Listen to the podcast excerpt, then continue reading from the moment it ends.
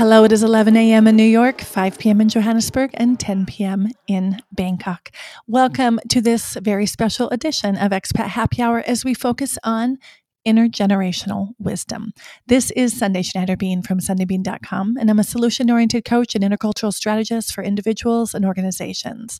And I'm on a mission to help you adapt and succeed when living abroad and get you through any life transition. You know that expression?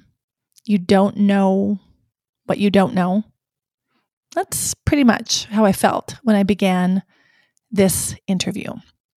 If you recall, I promised you something dramatically different back in episode 226, The Space Women Crave, where I dared to share what I believe.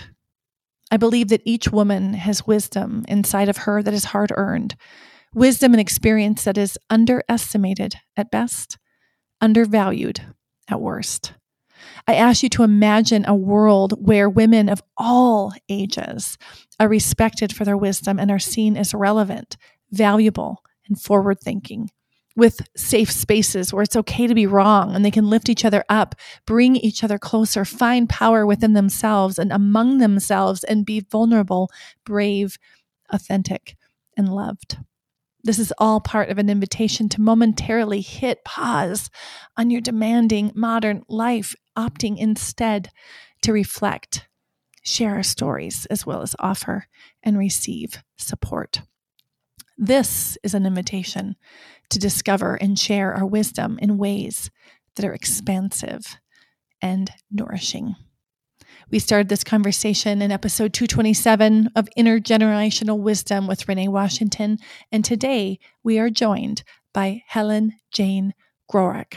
She joins us from Quebec, Canada. Helen has always been interested in questions of identity, self definition, and social context.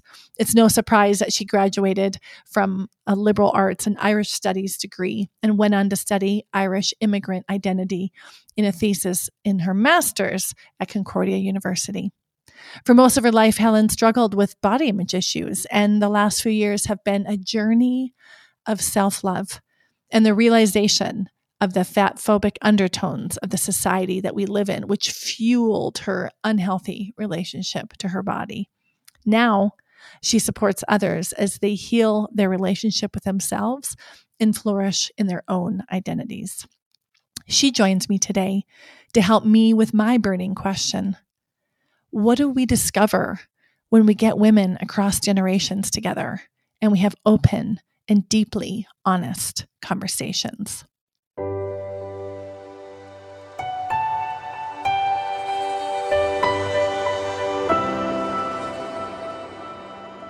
So it is my absolute pleasure to have Helen Jane here representing the 20 somethings for this third episode focusing on intergenerational wisdom. Now, Helen Jane is known, and I absolutely love this, as the warrior of worthiness. And in addition to that, she's a feminist life coach and blogger helping people realize what they deserve to unleash their positive life. So you can find her at Positive Life Project, but she is here with us today on Expat Happy Hour. Thank you for being here. Hi, thank you for having me. So I have been waiting for this all day. I'm so excited. So, Helen Jane and I, we had a chat before this just to meet and connect. And we agreed at the end of that chat that we would go off and secretly write down a few things. We're going to play a game. And we haven't shared notes yet. So, I'm a 40 something, Helen Jane is a 20 something. And um, we're going to reveal a couple things. And the first thing we're going to reveal is what we secretly think about the other group, right? So I wrote down this morning, I wrote down what I secretly think about 20 somethings. so did you do your homework too? I did. Yeah, I have a few. Oh man. Okay. okay so so because i am i have no problem with um shaming myself publicly i'm going to start with the first okay i wrote down i had it way worse than you right? And then I wrote down MTV and I circled the name Pat Benatar and wrote underneath it spandex and high heels. And then I wrote underneath it Robert Plant, chicks with guitars, all legs. So so I that's what I wrote. I was like, I had it way harder than you because it took, you know, I had to wait for Tracy Chapman or Edie Brickell to finally show up on the scene to finally represent a woman that wasn't very sexualized, right? Mm. In the media. So what do you think about that? Does that surprise you? I just want to mention the name Britney Spears for my generation.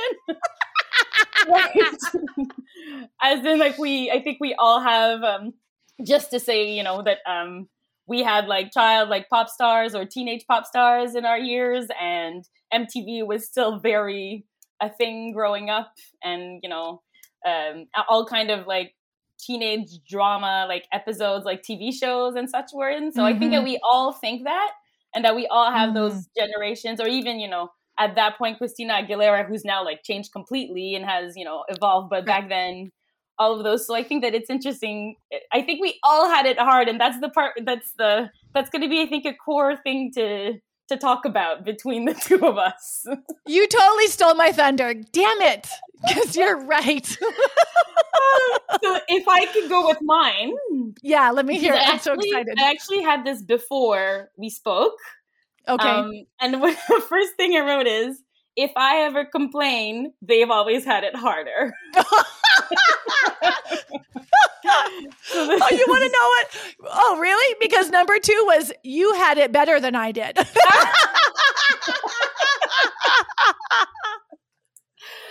yeah. so you might have a point. say more, say more, say more. This is obviously okay. valid. Yeah. The other one, which I think that one is not as valid, but and as I grow, I'm closer. I'm 30 now, just yeah. turned 30 but definitely when I was 20 is 40s and over have their stuff together. Like their life is all mm-hmm. organized, mm-hmm. planned, they're like set for life. Mm. So that's another mm. big one. Like they know everything that they want to know and they're just going to keep going in the same way uh, that they've gone. Oh, I love hearing that. So the perception from the 20s is they've got their shit together. They know yeah. what they're doing. Yeah. And now every single person in their 30s and 40s is like, oh my God, no. Yeah. oh, yeah. So good. Okay. And so I'm wondering what what led you to that conclusion, do you think? I think that it's because when people who are in their 40s that I've interacted with and you know, even 30s and over, but let's say 40s, um, seem to have it on the outside. You know, they're no longer talking about it. I think because I think there's a taboo as well uh, when you mm-hmm. get to to that age of being like, oh, I'm not sure what I want to do with my life, or maybe I want to change careers or things like that. So I think there's a lot more happening internally that they're not talking about, especially mm-hmm. not in mm-hmm. front of a 20 year old. I think maybe you know with mm-hmm. their friends it's different. So I think that there's there's a big part of that, and it's also you know my parents were around that. You know, it's all that the older generation that I just think, oh, well, like my mom had the same job for her whole life kind of thing. So, and she was happy mm-hmm. in it. And same thing with my father. So it's kind of that idea that this is what, uh, that people have it together. And like, you know, they make their own dentist appointment, they go change their winter tires. like, that stuff that when you're 20, it's like, oh, like, I can't. Right. They're adulting consistently. Yeah. well, yeah. The thing you don't right? realize when you're 20 is that the people don't have a choice. it's not like that they right. want to necessarily. That's what I'm realizing now that I'm in right. my 30s. Totally. And we're just, uh, if I, I'm not going to speak for my entire generation, but it's yeah, like, but we kind of get sick of adulting, you know, like we get mm-hmm. really tired of adulting. And that's what Netflix and wine usually is for. Yeah. to get yeah. away from that. But I yeah. love that. That's so good. And you know what? When I hear you say that, that automatically resonates in a sense of if I'm talking to someone who's, let's say, f- pretty early into university, you know, early mm-hmm. 20s um i want i automatically kind of want to go into mentoring mode yeah like i want to nurture you know i want to nurture and mentor and I, it wouldn't even occur to me to tell them that here's where i'm struggling or here's where we don't have it figured out i would want to i would want to take the wisdom i do have and and share where that could actually and this is why we're having this conversation. Yeah. I think that is actually also sometimes not helpful. Yeah. Because as I mentioned in my other podcast, I this whole thing about intergenerational wisdom project, the fusion project came to me because I was sitting having wine with my friends and thinking like when I was 20 I felt lied to by all the 40-year-olds. Yeah. yeah. Like what what? Like why didn't you tell me this? You know? And I think we need to talk. That's why we're doing it right Yeah. now. Um so that's really important. So I'm already learning something from you. Like if we if we are in conversation with somebody who's in their 20 somethings, whether we're 30 something, 40 something, whatever, right? Yeah. also not just to use that mentoring or nurturing but also bring be transparent about what's hard right Yeah. yeah like i think that there's this idea that in front especially of younger people um, you have to look stronger and kind of i don't like to use the word weak because it's negative but you know you can't be weak. You have to Mhm. have your stuff together and if a 20 year old asks you a question about life as a 40 year old I'm, I'm, I'm imagining that you're like i need to have the answer to this because i have whereas you could be you know what? I'm not sure. Like uh, i don't know how to you know deal with that specific pain or grief or you know it's okay not to have it all figured out and sometimes i think it would help the 20 year old to be like okay so it's it's not just because i'm young and i don't know yet how i'm feeling. It's actually being human. Like it's part of life you know? And i think it would take the pressure off. If you know that your mother your grandmother your sister your aunt who and you know because you say out of those people i don't interact a lot with people who are Mhm. over my age right? But even Right. them like knowing that they're also sometimes struggling and that it's okay to to do that. Like you say that i'd be like more prepared when i get to 40 right like not like gobsmacked when you got there going why were these guys lying to me for 20 years? Right? Yeah Well, exactly. well and this is this is also really connected to the wisdom fusion project because Mhm. uh, some of our intergenerational relationships that are are tied to our family. So there is your auntie doesn't want you to worry, right? Your grandmother doesn't want you to understand what was going on behind the scenes, right? Like your mother Right. for sure doesn't want you to know all this stuff. yeah And so when we don't have relationships across generations that are outside of our family context, we don't get to hear this. Oh, so interesting. So that I'm I'm already taking away. That's Mhm. so and important. I'm see, and to me, I thought it came more from a place of, oh no, like she doesn't know what she's doing or something of a judgmental place. And the way you just talked about it is actually from a caring place, right? In a place of Mhm. I don't want to put that on them. So that's also interesting to me, right? That it's not just me being judged as a 20 year old. Right. It's and being lied to. I don't, you know, Right. not Right. intentionally, but it's actually comes from a good place. And you're right. Also something I'm I'm taking away to stop thinking that people who are older than me are always judging and coming from a place of judgment and what they would do. And is that tied, you know, before we when we spoke the very first time briefly, you talked about um how even this question of wisdom in 20 something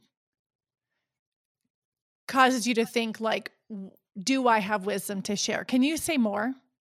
Yeah, I now am I'm part-time life coach, like Mm-hmm. you mentioned.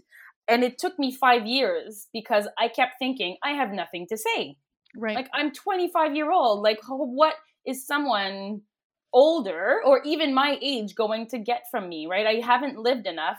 And I think it's from this idea that, yeah, when you're young, you don't have the experience. And in some ways, your feelings are not yet valid because people keep telling you, oh, it's because you're young, you're over emotional. That's one thing that I thought from like what 40 year olds think of 20 year olds Mhm. was they're too Mhm. emotional.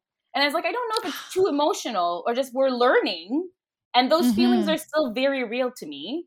But I keep Mhm. being told that, you know, oh, well, you have it easier. So in some ways, I'm, you know, it's kind of that in between phase of, well, I have those, but I'm not being heard necessarily. And that kind of, I think, is something we internalize as 20 year olds and are like, okay, so obviously then I don't think I have wisdom at that point. Mhm. Mhm. Um, So if you don't think you have it, you're definitely not going to look for it and you're definitely not going to share it. exactly, yeah. Right. So it's a Yeah. negative spiral. And then I'm also hearing you don't feel heard. Well, I think that's a big thing. I'm, I was that was one of the things I was thinking for our conversation because I have two nieces that are like pre-adolescent now, Yeah. and um, you know, we know all remember in our own way those times and those kind Mhm. of yeah feelings and hormones and everything changing. and I kind of hope, and I my I've talked to my sisters about this. They're great mothers, and they're both very good at validating their teenagers' feelings, and I think that's important because I think that's uh, also a trope we see of like the teenager that's like nobody understands me. And I think mm-hmm, that if mm-hmm, we'd mm-hmm. acknowledge mm-hmm. them and actually say, you know what, that breakup was hard. Like, I'm sorry you had to go through this. Instead of saying, oh, don't worry, you'll have like eight more breakups before you find like the right person. It's like, but no, this mm-hmm, is really mm-hmm. real. Whether you're 15, you're 25, or you're 55, these things are hard. And that's the feelings you feel. And yes, I think when you're older, then you look back and you're like, okay, like this was maybe not that big of a deal. But back then, like you needed that to learn how to deal with it, you know? That gave me chills because what I'm hearing is you know when you when you have a relationship with someone who is in a different generation right might be in a different space and you have this wisdom it might not be appropriate to share yet like validate before you encourage and i'd say uh, even like it's not a question of encourage it's just don't dismiss it like you said replace dismiss. that that mm-hmm. val- replace dismissal with validation like yes it is hard and then i think like encouragement and mentoring like it's still it's still true that you have more life experience than me like mm-hmm. i'm not taking that away mm-hmm. and i mm-hmm. do think that you know you have stuff that i can learn from but it's more of a question of making sure it doesn't come off as you don't know what you're feeling at all so let me tell you rather than i know what you're going through i you know i also mm-hmm. went through a breakup when i was 15 and it was difficult and all of those things kind of to create like a constructive rather than this barrier and then maybe we'd have less teenage movies where it's like nobody understands me totally you know oh, that's no right like don't dismiss validate like just yeah. Shut and up same, and validate yeah and then i think 20 year olds also need to do that more i love it because i think that's something i do sometimes too i dismiss because it's like oh yeah they had it tough we know blah blah mm-hmm, moving on mm-hmm. and it's like no right. let's actually let's actually talk about why you think you had it hard and learn from it yeah, that's so that's so exciting. God dang it, I love it. Okay, let's see. I have um so now that we've very much seen that I am exactly the 40 year old who thinks I had it way worse than you. And my second was you have had it better than me. I just want to share what came underneath that.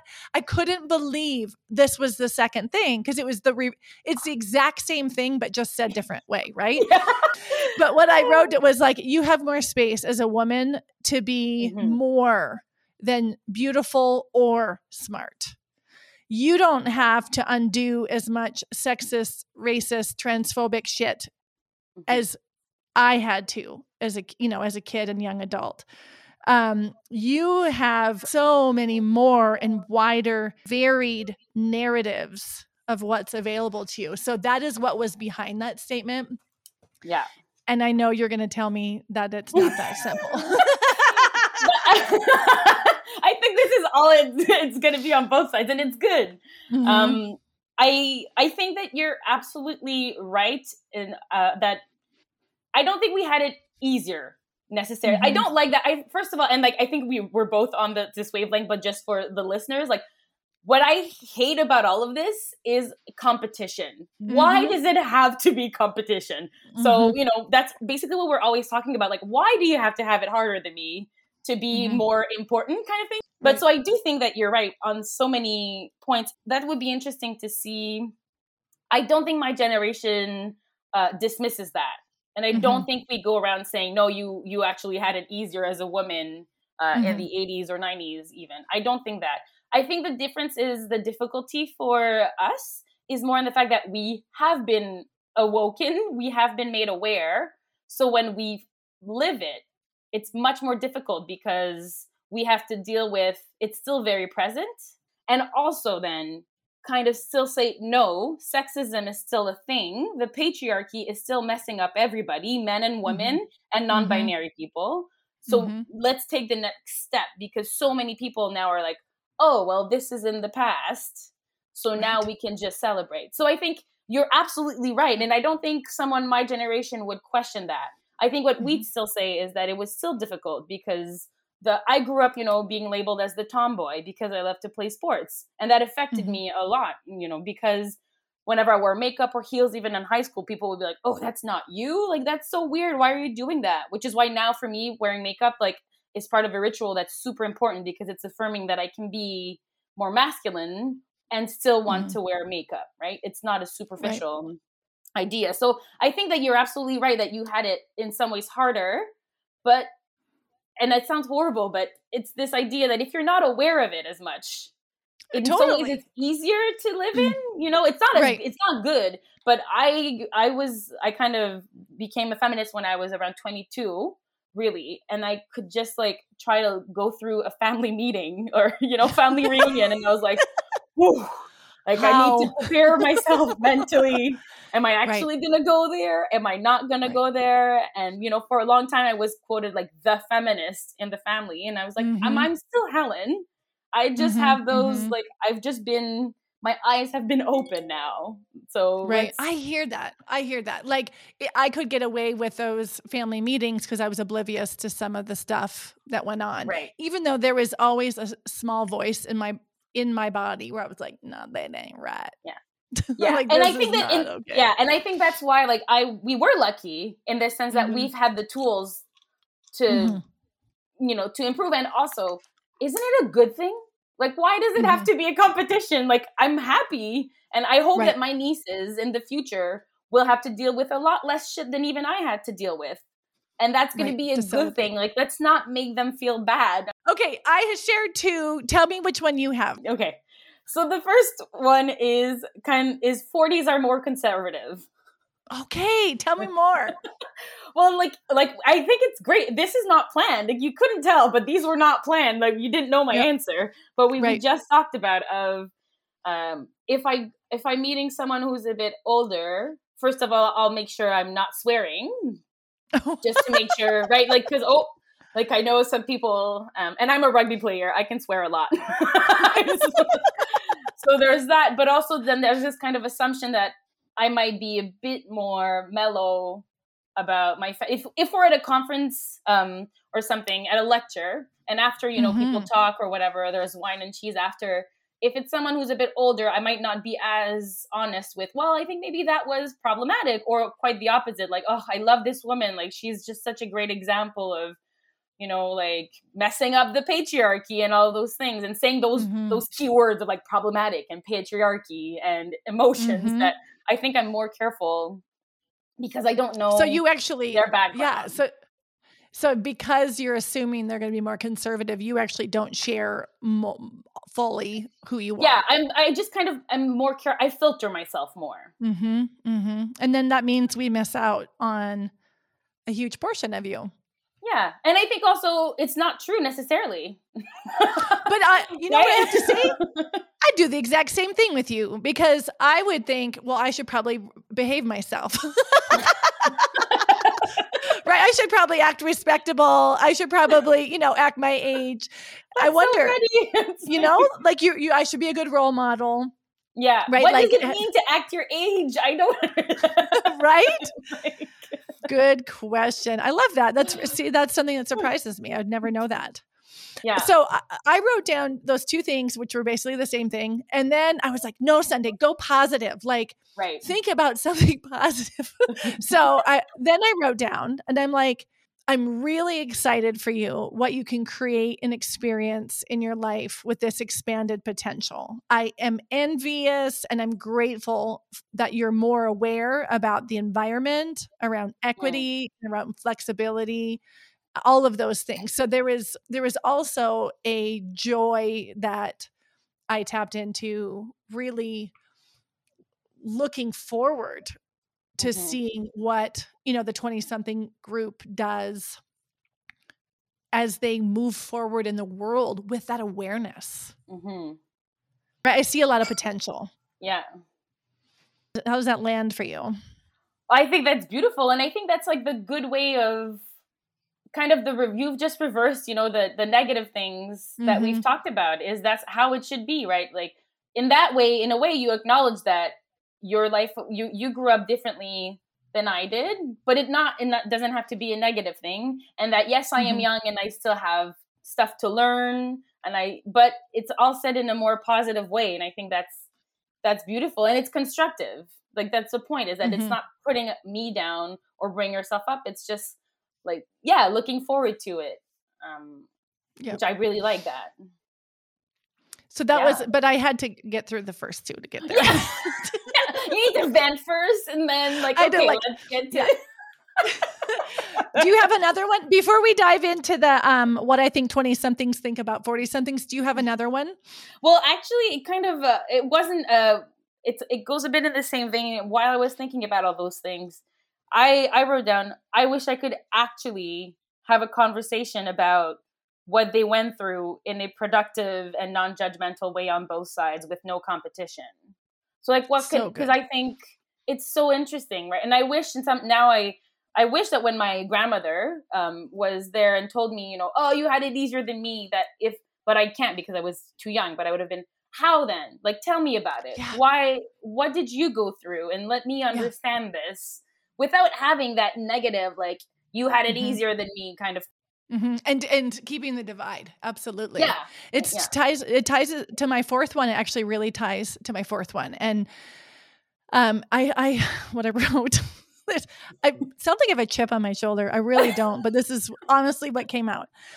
You could learn something from my generation who has done stuff without technology Mhm. right so that's what i wrote and then i put um like let's go retro like pre-digital romance connecting traveling um like and and here's what it really was and then i wrote this down i wrote i have something to offer Mhm.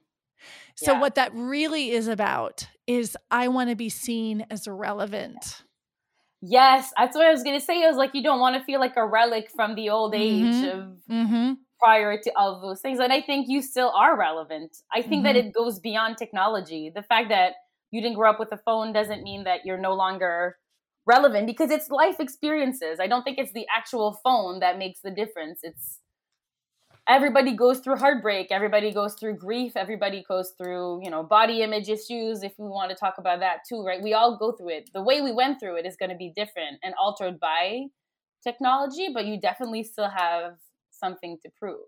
But I think that Yeah. focusing on the difference and that past that no longer exists, like I'm sorry. right I know it's a right, tough subject for a lot of people to admit, Right. but it's gone. Like I get it. right But I think that demonizing technology and saying that it's the root of all evil and of why mm-hmm. things are bad now isn't useful for anyone because Yep.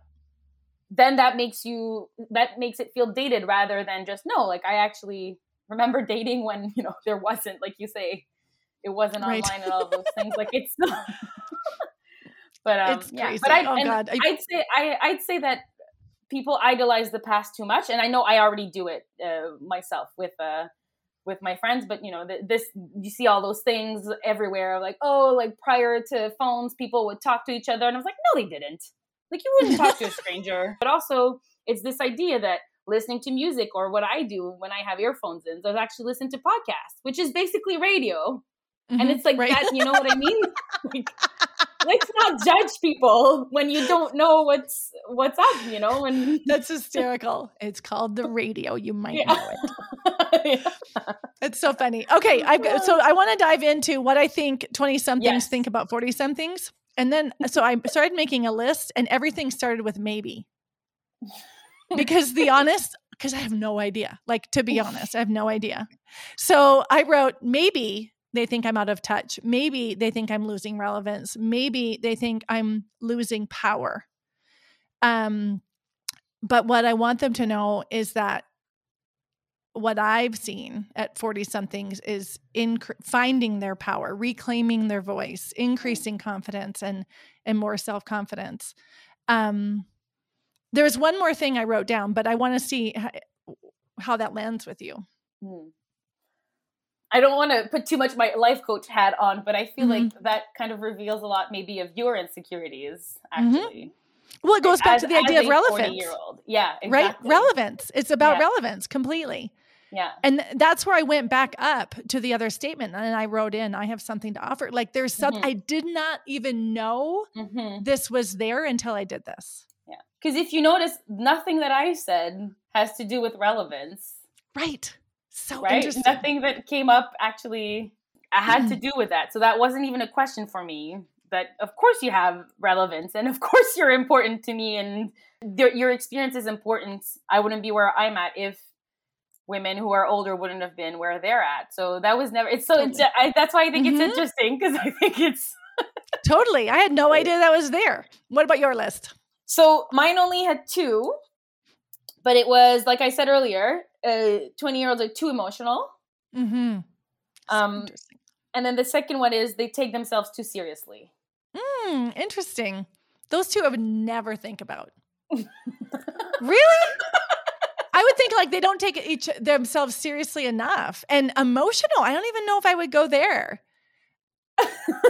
really? Yeah, not even on my radar. I feel I feel like when I was 20, I was like, oh, I need to decide everything now, and I'm, you know, um, I don't know. I'm, I don't know where it came. The too emotional, I think, just comes from being told always, like, okay, you need to.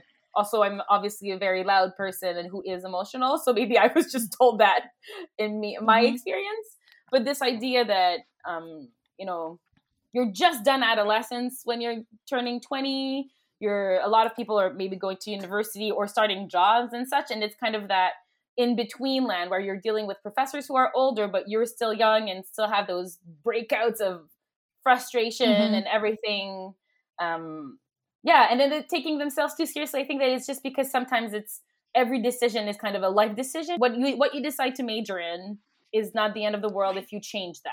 Like you can right. you can chill. It's fine. Right, right, but it can feel like it's going to change the yeah. trajectory of your life. Yeah. yeah well, and that's what I mean by like you think it's the end of the world. That one, mm-hmm. every small decision is like the the biggest thing. The other thing I wrote down. This is the last thing I wrote down is um, what I think twenty somethings think about forty somethings. We can't be friends. Mm. Well, it's like so if you're 20 something and you meet a 40 something, you connect you would never think well we let i'm gonna call her i'm gonna message her or i'm gonna meet her for coffee like are intergenerational friendships a given or they not they don't even come to mind right like yeah. there's yeah you know what i mean Absolutely. like why not yeah yeah i actually came to the same conclusion but the other way around also i thought really? if a 40 year old come like meets a 20 year old I think that that mentor mode comes in and they're like, I can't learn anything from them because I've already been 20. I've been there. I know mm-hmm. what they're mm-hmm. going through. So I can't learn anything really from them. So let me be a mentor. So, and whereas mm-hmm. mentorship and friendship are two very different things, right? Right. Um, right. The dynamic is so different. Unless one way, when it's friendship, it goes two ways. Um, and right. it's not a question of always being like, well, maybe you shouldn't have said that, or you know, be careful, like don't stay up too late, don't drink too much, kind of in mom mode a little more. That's what I thought. I was like, I don't know if a 40 year old would accept my advice as easily. Right. So I think that mentorship, that age gap gets in the way. I think mm-hmm. we're missing out. I think we're missing yeah. out.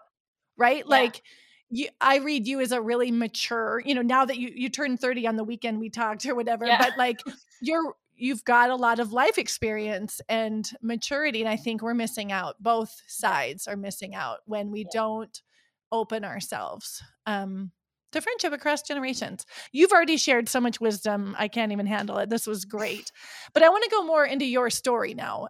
Our listeners don't know much behind, you know, about you besides mm-hmm. the fact that you've got this great project about the Positive Life Project. You are a feminist life coach, warrior of worthiness, but you've you've had a lot of life events only in your, you know what I mean, in, in the years yeah. that you've come that are that would be enough for two lifetimes right? Like you've you've fought bulimia you've had battles with worthiness you've had struggles conceiving and you've done what what a lot of people are doing like managing your own job and investing in your professional development looking ahead to the future. So i would just love to dive in a little bit about your story and you can you can maybe start to tell a little bit of your story in terms of when was your first struggle that you knew hey this is gonna this is gonna occupy some of my energy mm-hmm.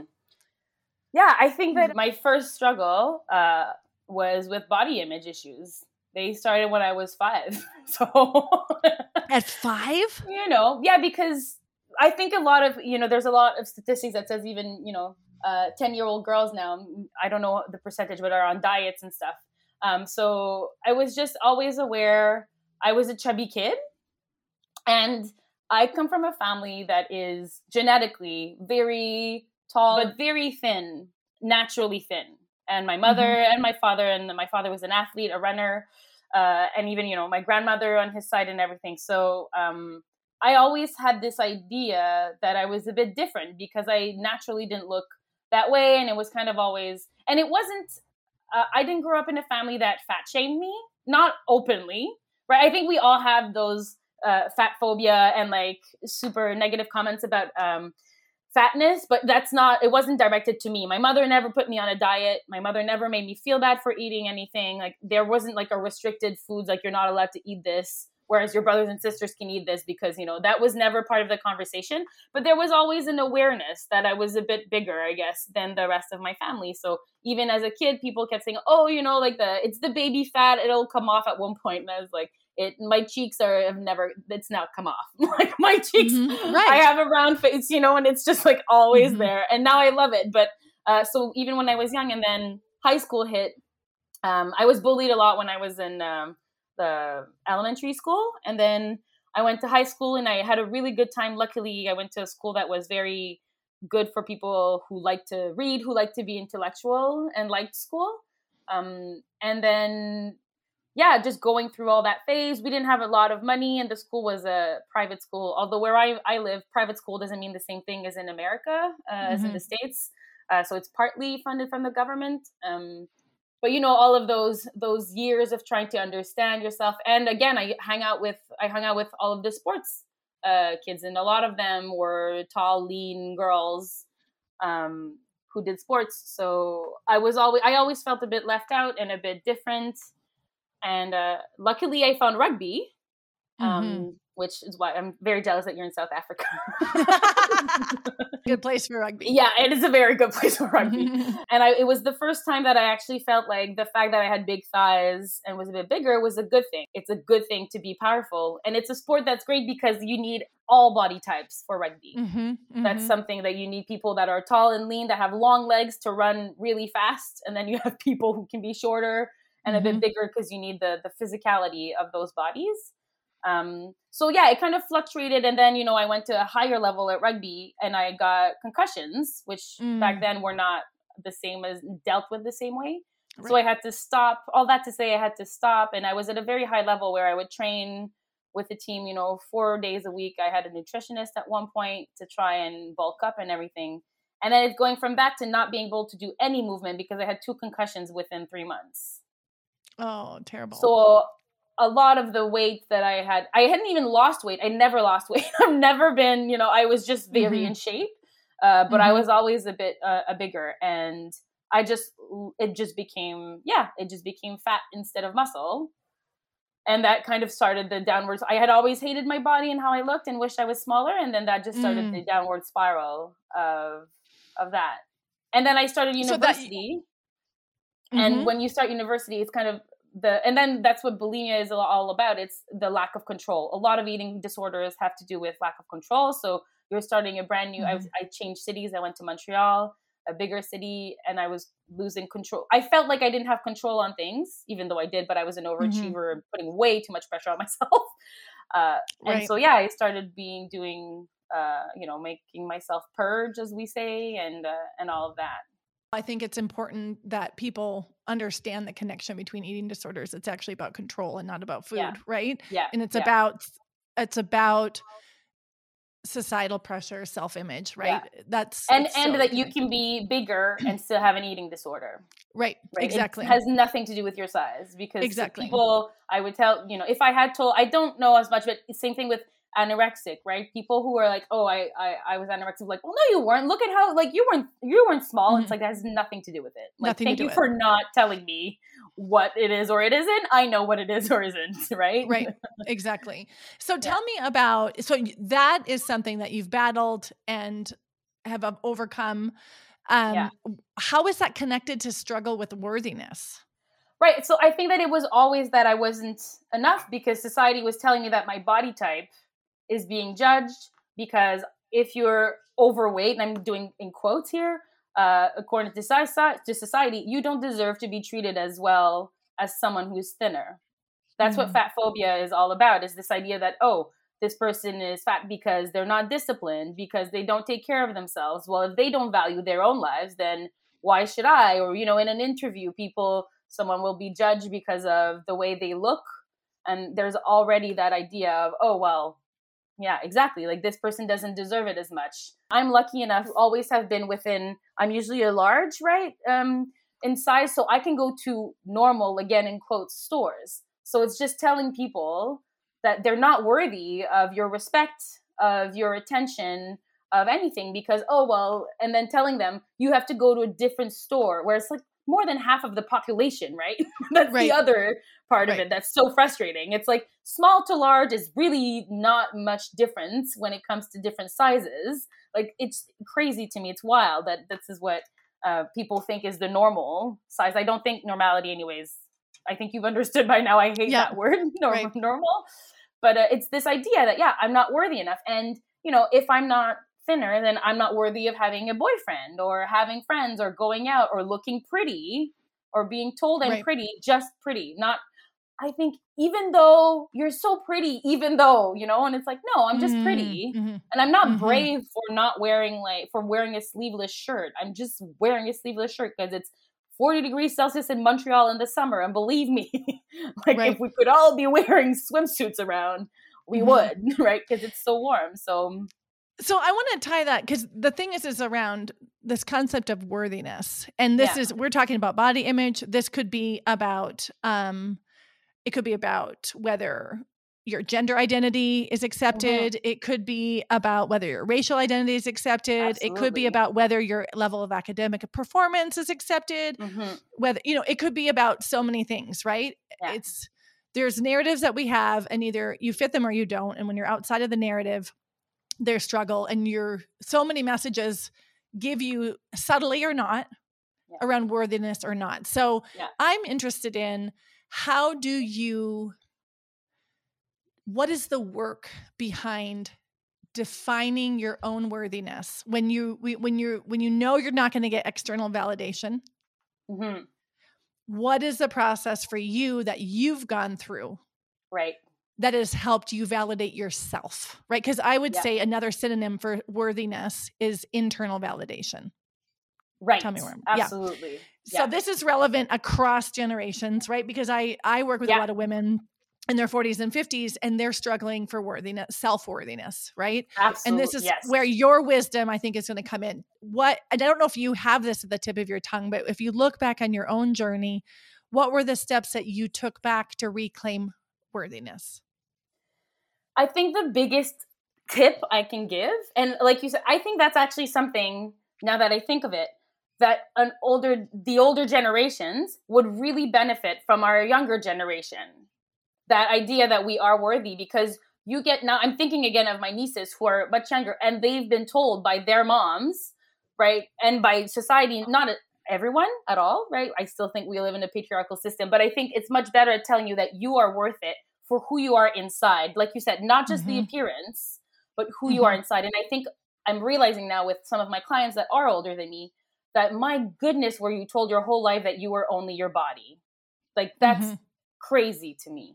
That, you know, and it, mm-hmm. it was your body according to men. Even if you're, you know, even if you're a gay woman or someone who's non-binary, the point is always through the vision of the white male.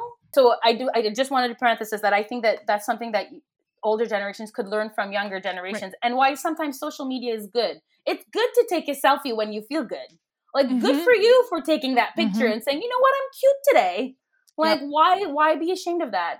So I'd say the biggest tip tip that really that helped me uh, was the very simple question of how would I talk to a friend if they mm-hmm. thought what I was thinking? Or would I mm-hmm. ever speak the way I speak to myself I would to a friend? And I never would. How do you but how do you make that happen in your everyday? Like we're both coaches and we know yeah. that that concept is there, but how do you yeah. how would you help someone integrate that into their life pragmatically so they're actually yeah. doing it? I think that the first step uh I, I didn't write it down. Some people like to write it down is just to do a bar or realize like a, literally a mark on a paper or realize mm-hmm. when you're thinking a negative thought about yourself because before mm-hmm. even going to feeling you're worthy and telling yourself that, you need to realize how much of an enemy you are to yourself.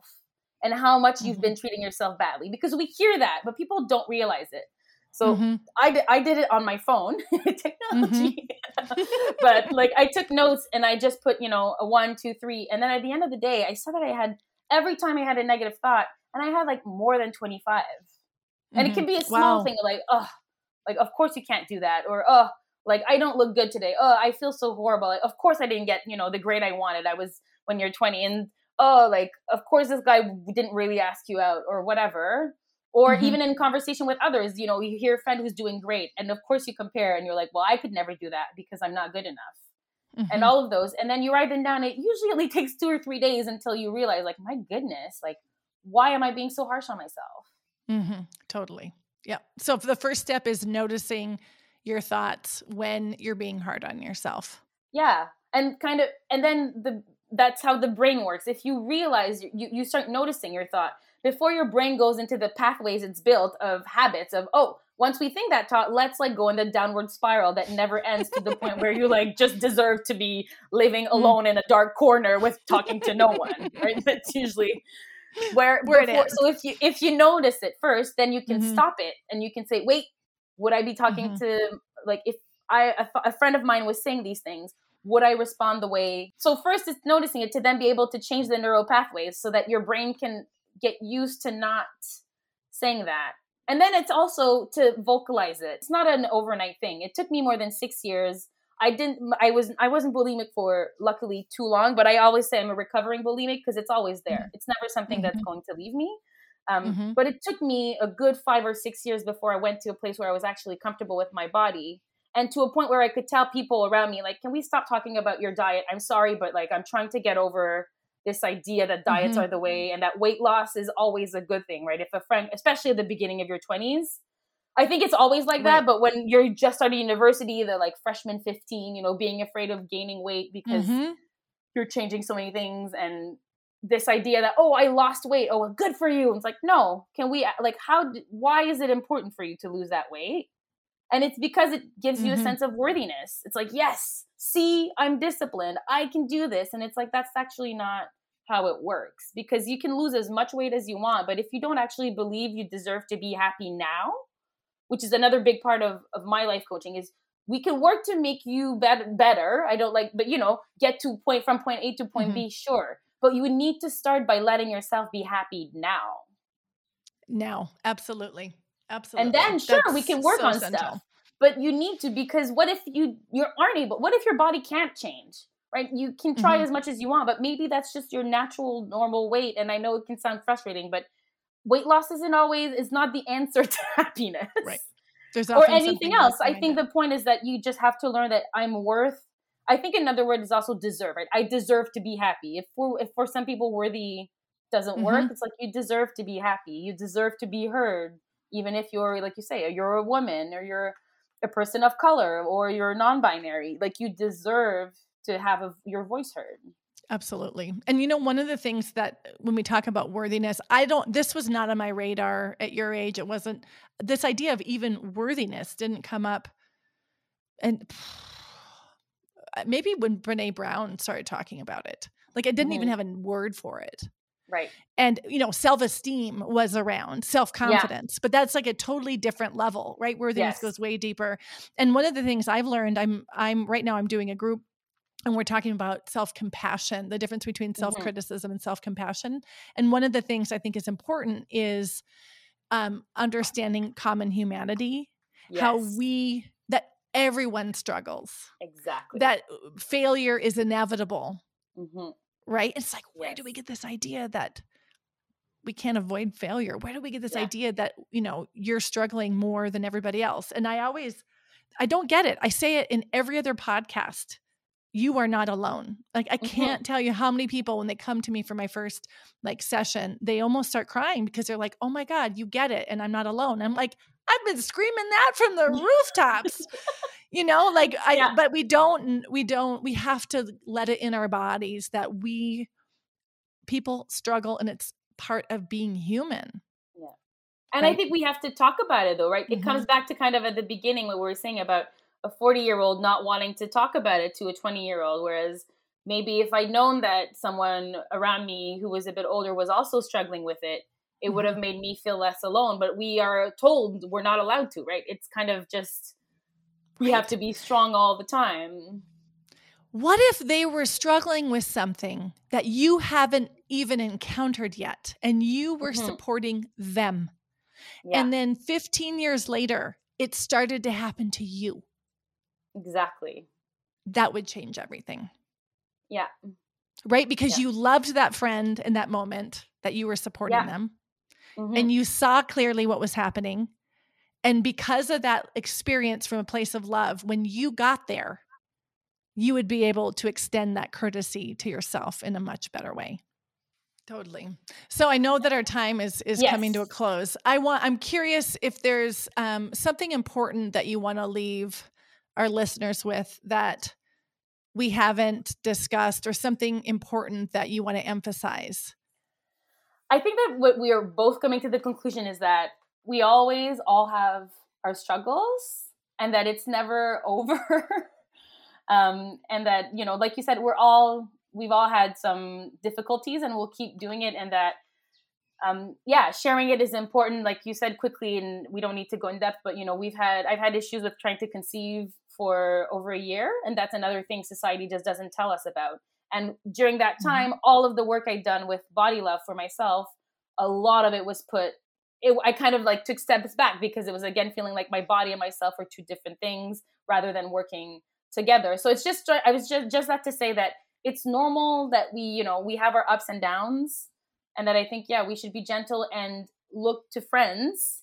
Hopefully now we can find friends. We we can be friends, um, but. but find other people to to help yourself get through it and let's just all admit together that life is tough man mm-hmm. you know and totally. that we can just rather than compete it's really a, more of a question of of learning from each other and being open on both sides for like you said you're the wis- with the wisdom yeah totally well yeah. i know i've learned so much yeah, today same. thank you i've also learned a lot today As you can see, Helene-Jane is amazing. If you want to know more about her, we have shared where to find her in the show notes. And she promotes health at every size, a feminist framework, and she encourages everyone to stop waiting before making big changes and decisions in order to be happy now. So check her out at thepositivelifeproject.com.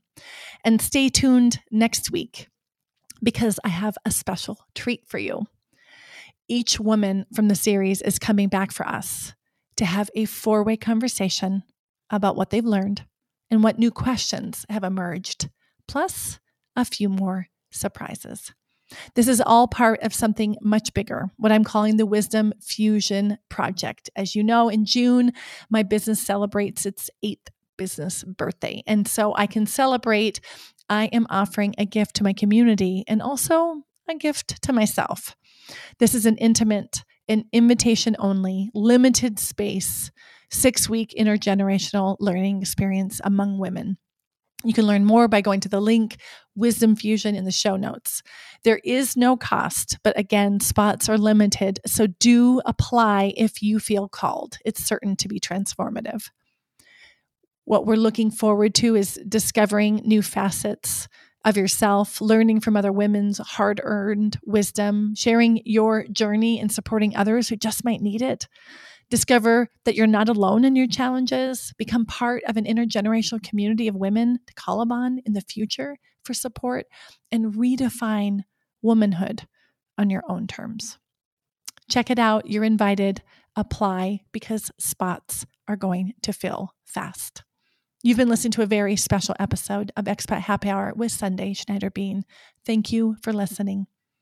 I'll leave you with the thoughts from Daisaku Ikeda, a Japanese Buddhist philosopher, educator, and author. Dialogue starts from the courageous willingness to know and be known by others.